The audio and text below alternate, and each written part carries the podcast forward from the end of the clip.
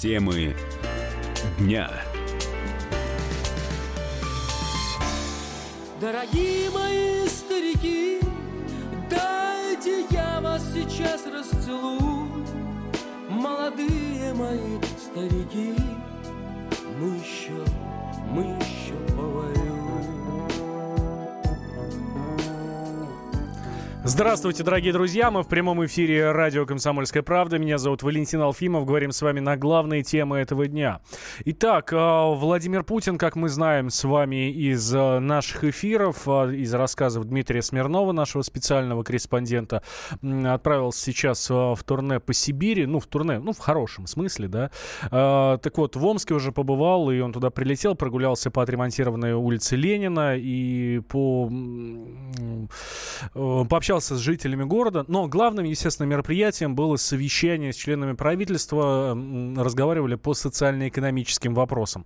За столом в администрации области сидели Антон Силуанов, Андрей Белоусов, Татьяна Голикова, Максим Орешкин, Максим Топилин. Весь состав Кабмина, который отвечает за проведение изменений в пенсионное законодательство, про которое мы много с вами говорим. Ну, естественно, Путин долго тянуть не стал. Это один из животрепещущих вопросов, собственно, и Владимир Владимирович по этому поводу еще не высказывался.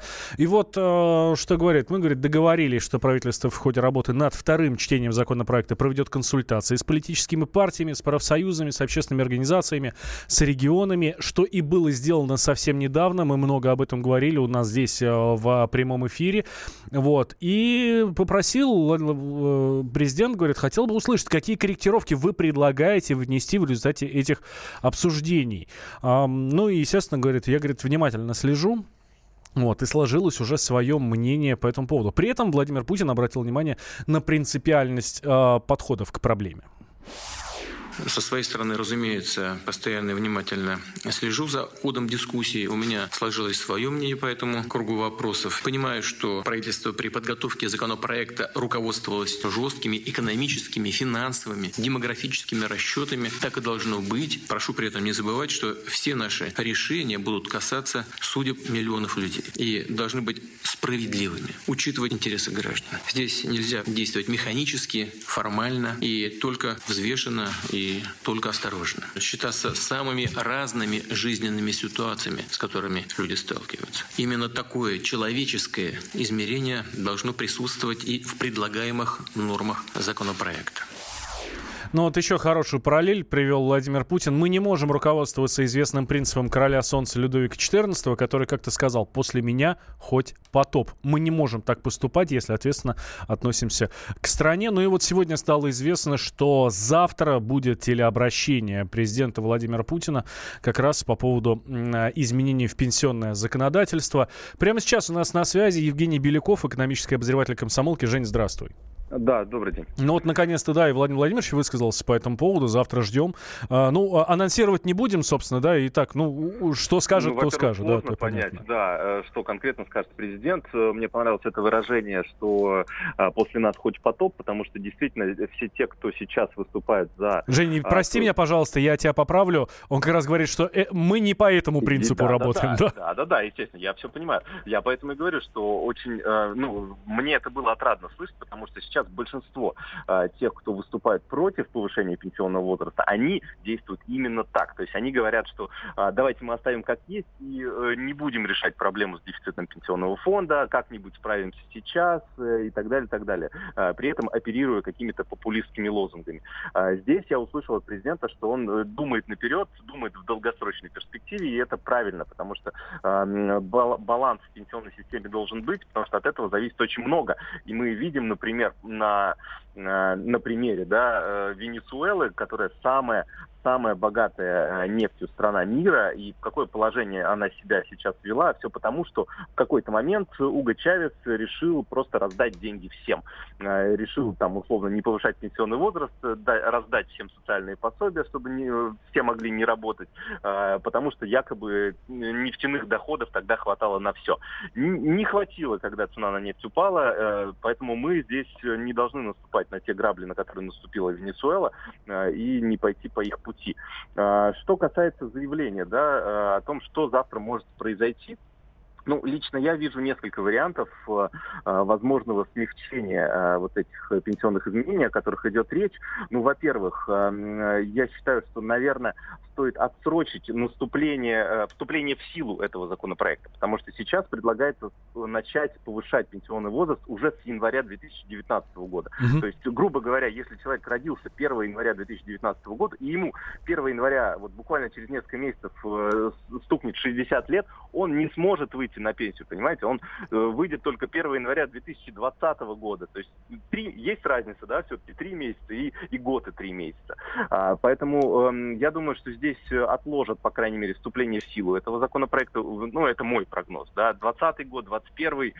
Например, в Узбекистане, которая, ну, тоже страна наравне с Россией, также не меняла пенсионный возраст. Единственные мы, вот, две страны, которые из бывших советских республик еще этого не сделали. Так вот, там уже тоже приняли решение о повышении пенсионного возраста, но будут это делать с 2022 года. Поэтому я думаю, что нам нужно в этом плане ориентироваться как раз на наш соседний Узбекистан. Насколько я знаю, Жень, по-моему, в Германии похожая история. Там чуть ли не все законы вот так вот принимаются. Конечно. Там на очень длительный период. И вот, кстати, второе смягчение, которое, мне кажется, тоже было бы адекватным, это снижение скорости вот этого поэтапного перехода. Потому что у нас сейчас предлагается за год каждые 2 года, да, увеличение на 1 год каждые 2 года. По сути, это, ну, очень быстро. Например, в той же Германии там повышение происходит, вот, нынешний плавный переходный период, он действует, вот сейчас повышение идет на 1 месяц каждый год, То есть у нас предлагают в 6 раз быстрее. И потом увеличение будет идти на 2 месяца каждый год. Я считаю, что в наших условиях, ну, надо сделать 3, ну, максимум 4 месяца в году, и тогда это будет адекватно. Ну и, наконец, я думаю, что это тоже, на мой взгляд, некий популистский шаг, но я думаю, что на него все-таки пойдут. Женщинам, скорее всего, тоже скостят. Ну, то есть не 60 года. Будет не 63, а там меньше. Ну, допустим, 60, да, например. Ну, так как очень много риторики было на эту тему, я думаю, что здесь, ну, в общем, такой реверанс некий глава государства женщинам все-таки делает. Жень, правильно я понимаю, что откладывать нельзя? Нет, откладывать нельзя, но, с другой стороны, и это решение тоже нельзя принимать вот в таком жестком виде, который сейчас предлагается. Нужно все-таки, вот те смещения, которые я назвал, мне кажется, они будут необходимы, потому что, ну, сейчас восприятие законопроекта, конечно, очень тяжелое. Нет, ты пойми, я спрашиваю ровно о том, что нельзя принять решение, что оставляем все как есть на ближайшие, там, 10, 15, 20, 100, 150 лет. Да, нужно принять решение, что мы это будем делать, делать это с определенным лагом, то есть чтобы люди привыкли, чтобы те, кто находится в предпенсионном возрасте, уже успели выйти на пенсию. Это очень важно. Но решение об этом нужно все-таки принять заранее. В таких системах, ну, это жизненно необходимо для всей экономики. Жень, спасибо тебе большое. Евгений Беляков, экономический обозреватель «Комсомольской правды», был с нами на прямой связи. Ну что ж, завтра ждем телеобращения Владимира Путина по поводу изменений в пенсионное законодательство. Посмотрим, что скажет. У нас вы об этом узнаете, я думаю, что в прямом эфире. Что ж, давайте дальше. Меняем тему. Тут Вячеслав Володин, это председатель Государственной Думы, рассказал о квартире его матери. Ну, задавали много вопросов. Она купила квартиру в элитном жилом комплексе. Квартира площадью 400 квадратных метров. Так вот, ну, естественно, сразу там всякие оппозиционеры дикие. Ну, в общем, все, кому не лень. Ах, вот, Володин туда-сюда купил. Ну, в общем, Вячеслав Володин рассказал, что его мать приобрела жилье на собственной средства, которые были получены от продажи акций еще в 2007 году. Они вместе владели, собственно, Володин с матерью владели долями холдинга «Солнечные продукты». Еще в 2007 году эти акции продали, выручили значительные суммы, но вот он говорит, мама вложила деньги в банк, вот получала проценты и, собственно, все, и накопила. Говорит, мне ей ничего дарить не надо. У нас сама вполне состоятельная женщина. Вот. Вполне себе молодец, говорит Вячеслав Володин. Вот. Ну и, в общем, да, что говорят именно по поводу квартиры, говорит, ну, недвижимость выгодный актив, она вложила в нее свои средства, у нее достаточно, мне не нужно было дарить ей квартиру. Вот. Давайте сейчас сделаем небольшой перерыв, буквально 2 минуты, отправимся в регионы, там есть душераздирающие, душещипательные истории. Темы дня. Будьте всегда в курсе событий. Установите на свой смартфон приложение «Радио Комсомольская правда». Слушайте в любой точке мира. Актуальные новости, эксклюзивные интервью, профессиональные комментарии. Доступны версии для iOS и Android. «Радио Комсомольская правда». В вашем мобильном. Темы дня. Итак, мы возвращаемся в прямой эфир «Комсомольской правды». Меня зовут Валентин Алфимов. Говорим с вами на главные темы этого дня. Обещал я вам, что мы отправимся в Челябинскую область. Ну, в общем, смотрите. Челябинская область. Есть там такой город Пласт. Не очень большой. Там живут люди, как вы понимаете. Такие же, как и в других городах. В других городах нашей страны. Но есть среди них три прекрасные женщины. Я сейчас назову их по имени и фамилии, и вы должны их запомнить. Это важно. Наталья Радько, Светлана Авдонина и Наталья Михайлова.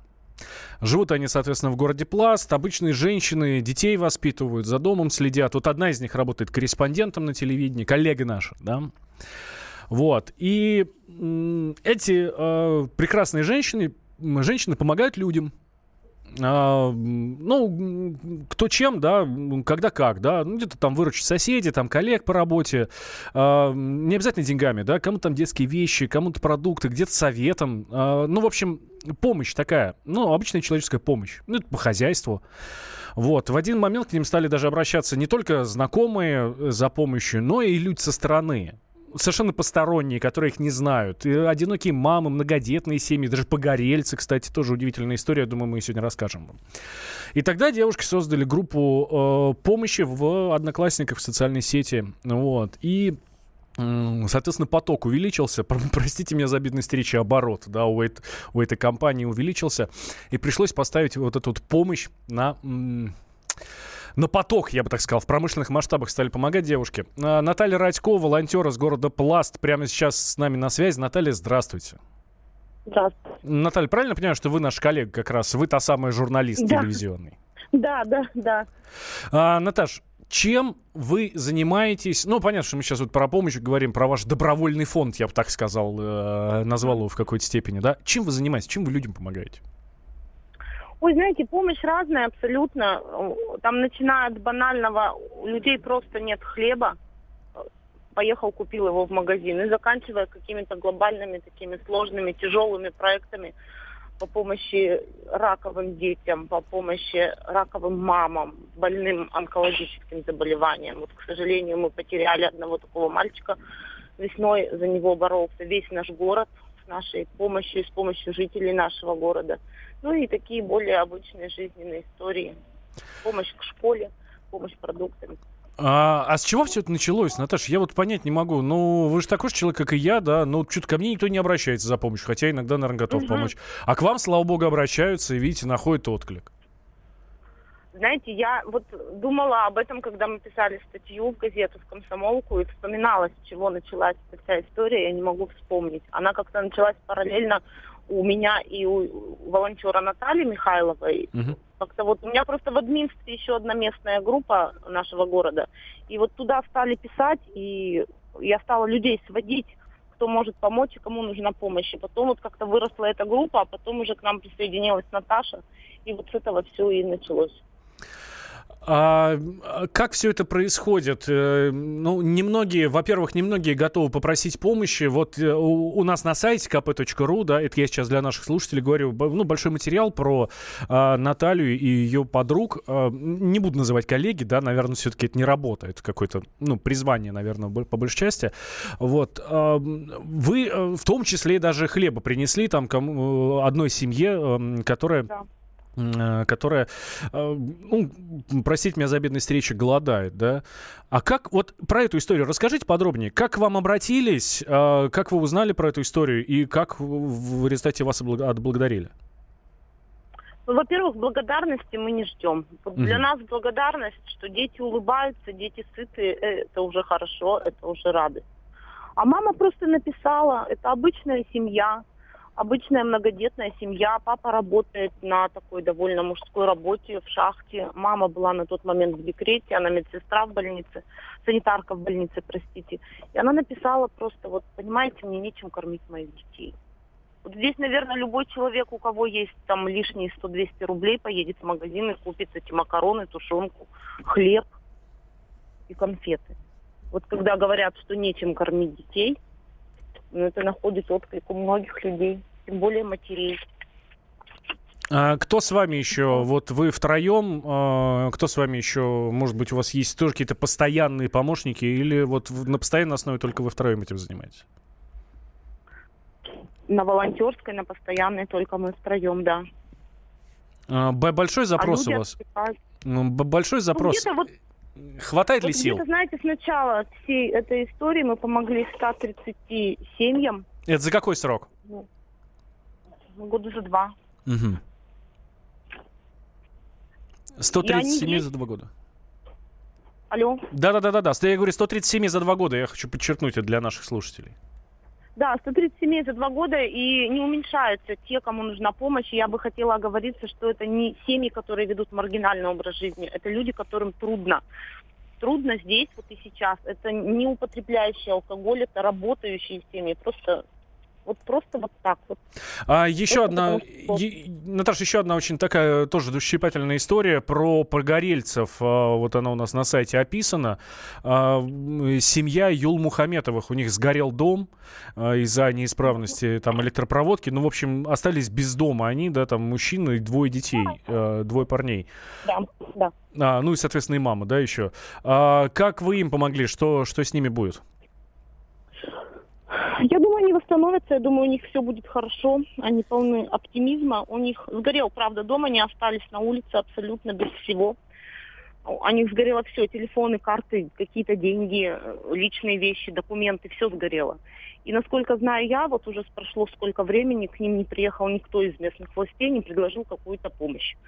Мы кликнули клич, девчата поехали по предпринимателям, удалось собрать какую-то сумму небольшую. И начали просто мужчины стройку своими руками. После публикации в «Комсомолке» дело пошло лучше. Где они сейчас живут? Им сняли дом. Мы им помогли снять небольшой дом. Они пока временно живут там. Наташ, вы зарегистрированы каким-то образом как благотворительная организация или общественный фонд или еще что-то? Нет. Почему не собираетесь ли вы это сделать? Ну, у меня лично на это нет времени. Вот с финансами мы как бы имеем отношения, мы переводят люди деньги сразу на карту тех, кому нужна помощь. Вот. А заниматься благотворительным фондом, на это нужно время, нужно оставить работу. И как-то... я лично пока не готова к этому, девочки тоже. А на вас не выходили, может быть, какие-нибудь крупные фонды, которые хотят взять вас под свое крыло, и тогда, может быть, вы могли бы помогать как-то более серьезно? Нет, не выходили. Ну что ж, такие незаметные благотворители, ну, в какой-то степени благотворители, да, в городе Пласт Челябинской области. Наташа, спасибо вам большое.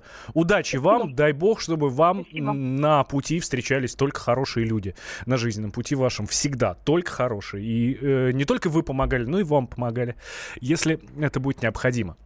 Наталья Радько, волонтер из города Пласт, была с нами на прямой связи. Волонтер совершенно, сами по себе, да, 3 девушки организовались и просто помогают людям. Кому поесть привезти, кого пожить устроить, а кому еще что-то, кому-то совет, кому-то с детьми посидеть, да. Ну, в общем, всякое бывает. Помощь нужна всякая.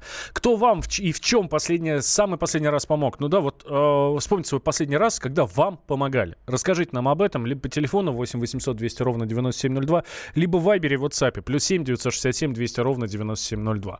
Плюс 7 967 200 ровно 9702. Кто вам и чем последний раз помог? Да? Вот вспомните добрых людей и расскажите нам об этом прямо здесь на радио «Комсомольская правда», вот, во всеуслышание, на всю страну и фамилию. Соответственно, назовите, потому что наша страна должна знать своих героев. Как в Челябинской области. 3 подруги. В общей сложности, да, я напомню, Наталья нам сказала, в общей сложности они вытащили из беды больше 100 семей. 132 семьи за 2 года. Просто так вот взяли 3 девушки и помогли. Хотя и своих дел достаточно, да. Вот. помогают, обращаются к ним, а они никогда не отказывают. Где-то поесть принести, где-то еще что-то. 8 800 200 ровно 9702. Татьяна у нас на связи. Татьяна, здравствуйте. Да, добрый день. Вот я уже пожилая, мне 70 лет. Я работала всю жизнь учительницей, и получилось так, что у меня никого нет. Мужа и сына убили. Я осталась одна. Сейчас я заболела очень серьезно. И мне помогает мой бывший ученик Сергей Яценко. Он покупает мне продукты, помогает по хозяйству. Вот, у самого двое детей тяжело. Ну, я тоже стараюсь так помочь, когда могу, с чем-нибудь. Так что добрые люди есть. Откуда вы, из какого города? Балашиха. Город Балашиха, Сергей Яценко, да, вот помогает своей бывшей учительнице, когда она стала в сложной ситуации. Ну, это же красота. Молодец. Мужик. Вот так, по-другому не скажешь. Давайте сейчас сделаем небольшой перерыв. Дальше в Оренбург отправимся. Там тоже интересная история. Никуда не переключайтесь. Я привык улыбаться людям, как знакомым своим. Счастье — это как торт на блюде, одному не справиться с ним. Я привык улыбаться людям и, быть может, вполне. Сейчас, когда я несчастлив буду, кто-то улыбнется мне. Каждый вторник с 10 утра по московскому времени в программе «Главное вовремя» садово-огородные советы в прямом эфире. Про все, что зеленое, скажем так. Хочу, чтобы радиослушатели задавали свои вопросы. Большой эксперт. Самая удачная находка для всех работников мотыги и лопаты. Тетя Таня Кудряшова. И дети меня зовут мать всего зеленого. Вот такая петрушка на радио «Комсомольская правда». Слушайте и звоните по вторникам с 10 утра по московскому времени.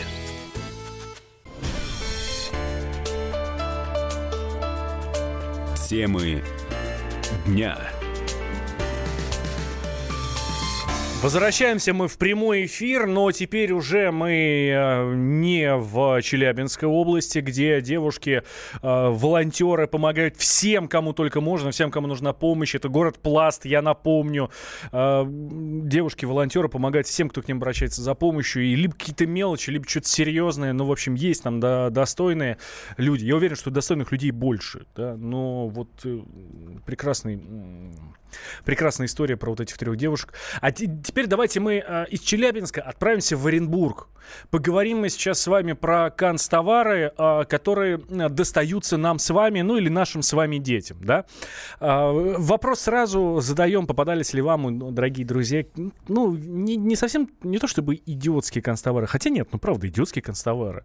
Видели вы когда-нибудь в пеналах у своих детей? Смотрите, от чего мы, собственно, отталкиваемся. Оренбург.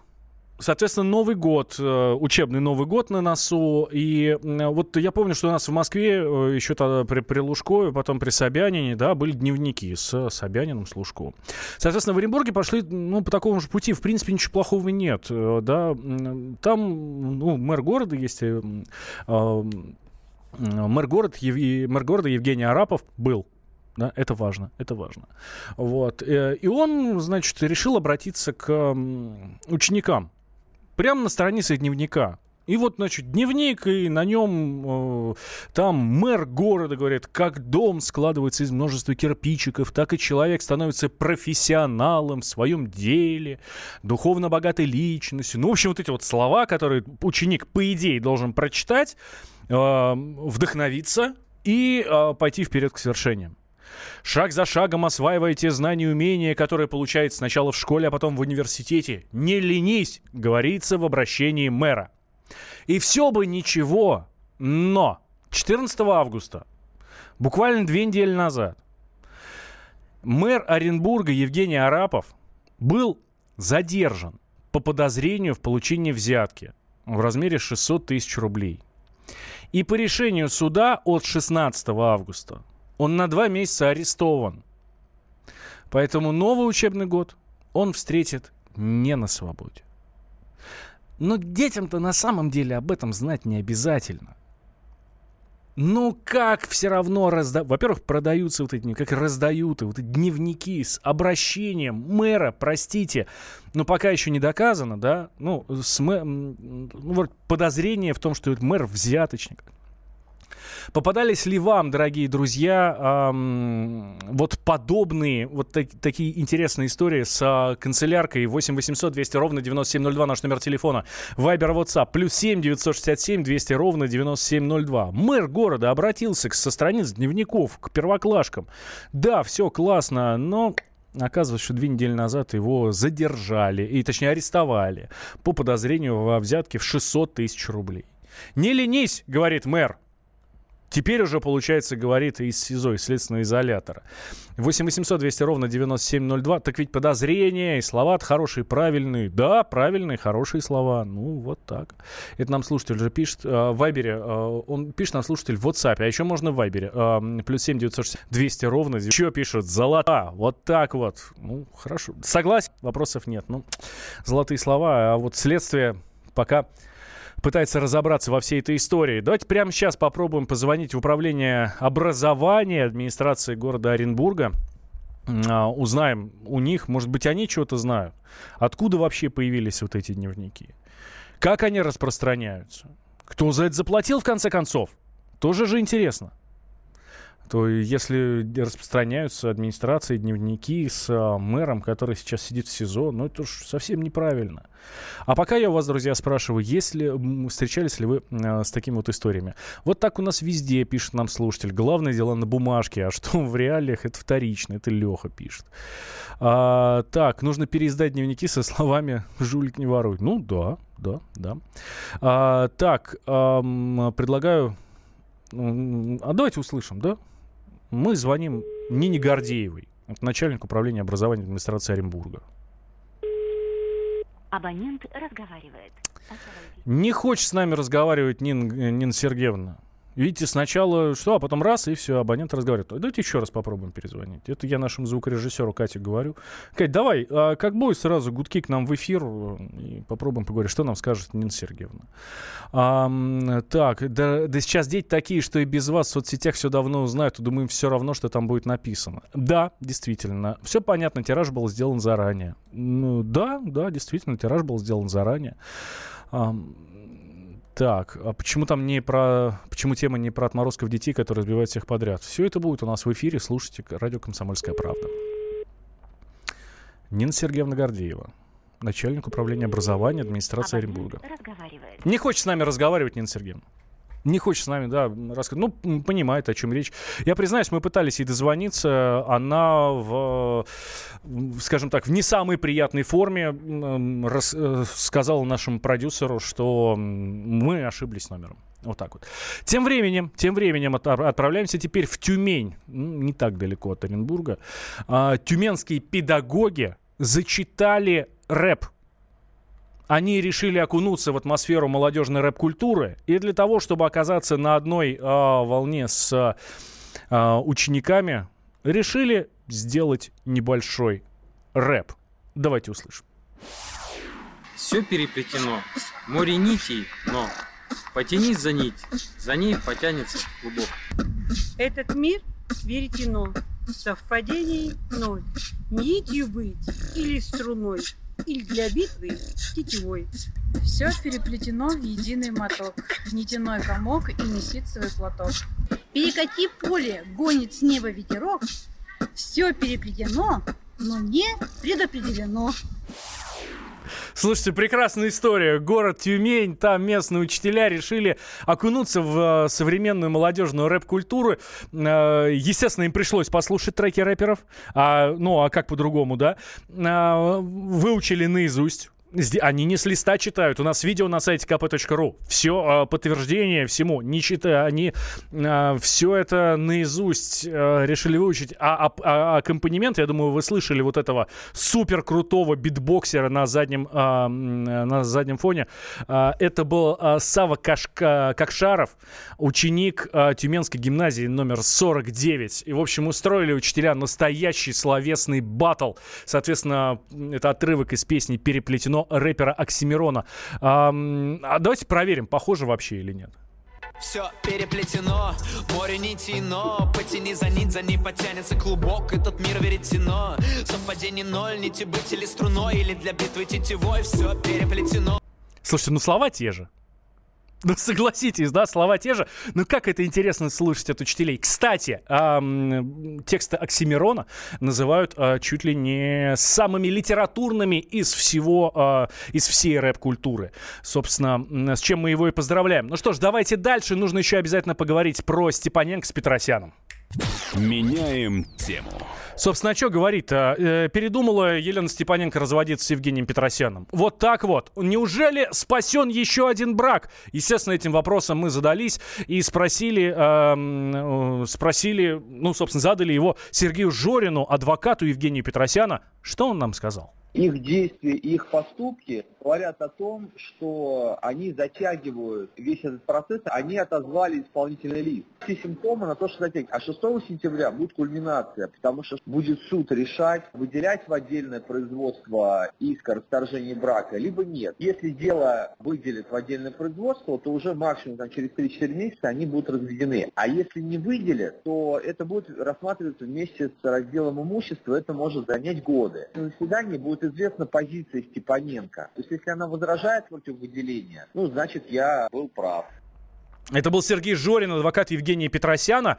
Собственно, ну вот развод, не развод, да? Говорит, затягивает. Говорит, затягивает Елена Степаненко. Ну, в общем, 6 сентября все прояснится. А вот что вот конкретно будет 6 сентября, я думаю, нам сейчас Мария Ремезова расскажет, наш корреспондент. Маша, здравствуй. Да, здравствуй. Слушай, что ж там за переплетения такие, елки-палки?